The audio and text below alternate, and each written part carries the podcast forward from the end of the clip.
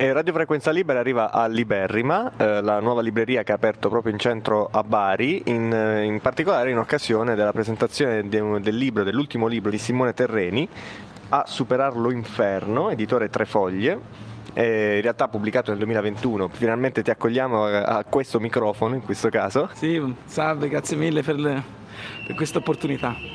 Allora, innanzitutto ti volevo chiedere come stai? Sei la prima volta a Bari o se sei già stato in questa città?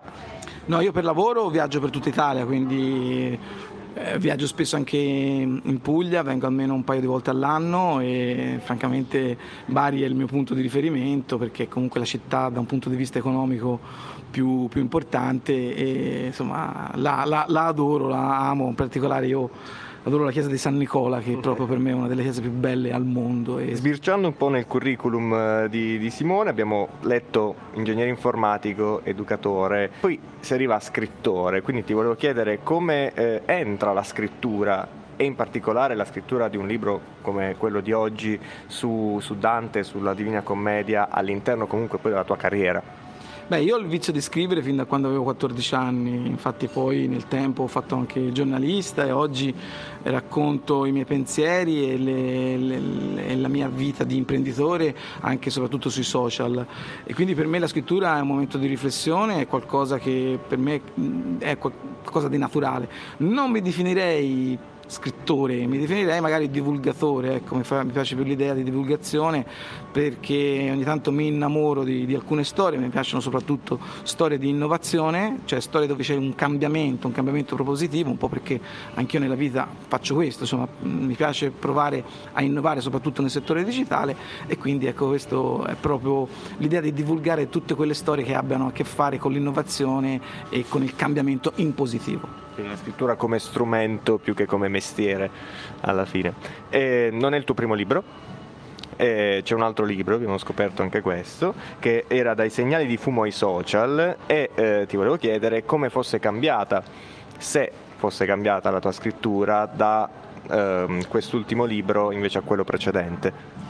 Beh, allora, in, in teoria nel, nel, mezzo c'è stato anche Scilla il telefonino, che è un altro piccolo ah. libro, che è un libro scritto per i ragazzi sull'utilizzo consapevole dei social network e dello smartphone eh, per, la, mm, per, i, per, i libri progetti educativi, mentre il precedente, dai segnali di fumo ai social, era una storia di 16 personaggi che hanno fatto la storia delle telecomunicazioni. È normale che di là erano delle piccole storie, qua invece la scrittura è stata uno studio molto approfondito della, della, di Dante Alighieri e in particolare dell'inferno all'interno, quindi è stato un percorso molto tosto e molto duro e anzi c'è già in cantiere un nuovo libro che uscirà oh. a, a novembre e che si chiama 50 mente visionarie, anche lì ci saranno 50 piccole storie delle persone che hanno portato un'innovazione eh, nella nostra vita e che ci hanno portato alla nostra storia digitale. Arrivando al libro di oggi, quindi a superare l'inferno, eh, innanzitutto ti chiedo come hai conosciuto, come ti sei interfacciato e come hai riscoperto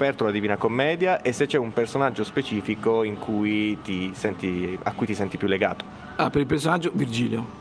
Virgilio è, Virgilio è top, cioè proprio quando uno legge la Divina Commedia rimane eh, stupito dalla, dal rapporto che c'è fra Dante e Virgilio, perché è un, una storia d'amicizia meravigliosa, no? molti magari pensano alla storia d'amore fra Dante e Beatrice, sì, però quella è un po' più, tra virgolette, fredda, un po' paradisiaca, invece eh, tra Dante e Virgilio è, è, un rapporto meraviglioso perché ehm, si litigano, eh, viene brontolato, oppure ehm, si abbracciano, si aiutano a vicenda, eh, eh, c'è proprio un, un rapporto di una tenerezza incredibile e Virgilio diventa una sorta di coach moderno, cioè perché è colui che aiuta Dante a superare lo inferno, cioè proprio a cercare di superare tutte quelle prove che poi spesso sono prove che riguardano proprio la, la parte interiore di noi stessi. No? In fondo se uno invece di guardare la Divina Commedia come un libro che abbiamo dovuto studiare al liceo, eh, lo guarda... Quasi con... la stessa sorte dei promessi sposi. Eh, esatto, sì, sì, esatto. Sono quei libri che purtroppo se non trovi il professore giusto che te li fa amare, spesso incomincio ad odiarli.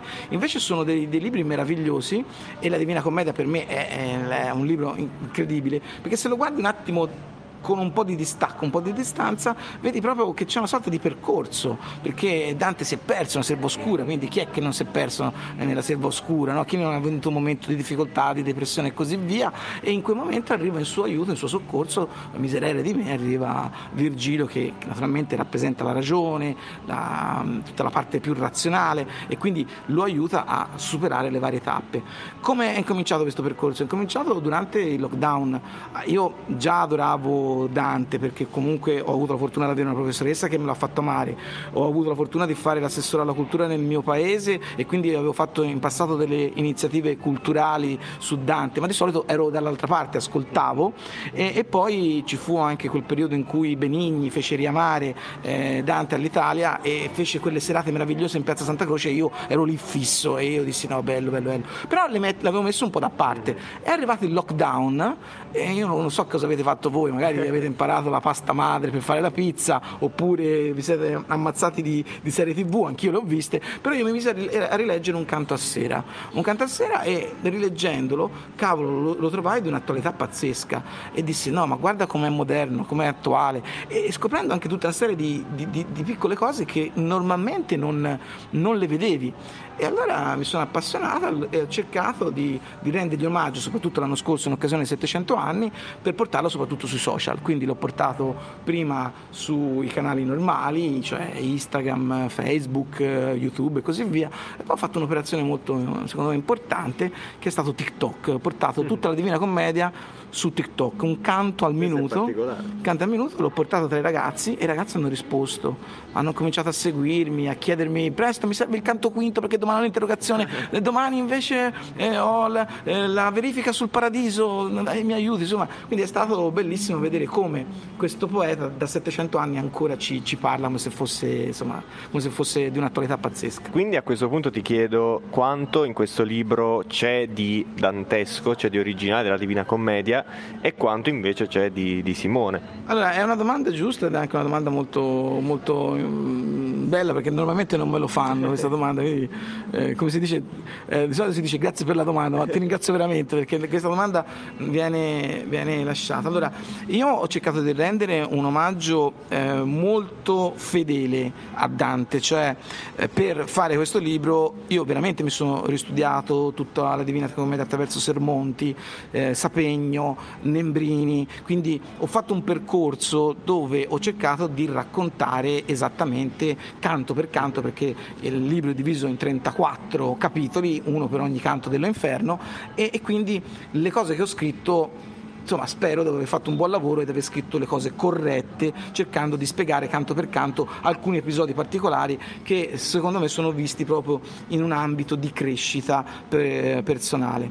Eh, però è anche vero che c'è tanto anche del mio del Simone imprenditore. Io sono arrivato alla soglia di 50 anni ho un'azienda con una quarantina di collaboratori che è in forte crescita e le cose che scrivo nel libro sono tutte quelle attività che normalmente applico nel mio lavoro. E quindi magari Farinata degli Uberti viene viene visto come una sorta di lezione di public speaking, cioè come si deve parlare per convincere, perché Farinata deve convincere le persone a non distruggere Firenze, no? quindi fa un public speaking del, cioè, bellissimo e convince tutti. Oppure c'è la gestione del tempo, oppure quando Dante va a, a parlare con i malebranche, che sono i diavoli più tremendi, c'è proprio la gestione delle tecniche di vendita e così via. Quindi eh, ho messo nel libro anche tutte quelle tecniche che come imprenditore e come insomma comunicatore formatore, perché comunque faccio anche formazione, applico normalmente nella vita di tutti i giorni. Quindi c'è una forte eh, connotazione di Dante, ma c'è anche una forte presenza di tutto quello che ho fatto in tutti questi anni di, di carriera. Una domanda era un po' particolare, forse un po' marzulliana. Secondo te, essendo appunto educatore, come abbiamo appena detto, il cielo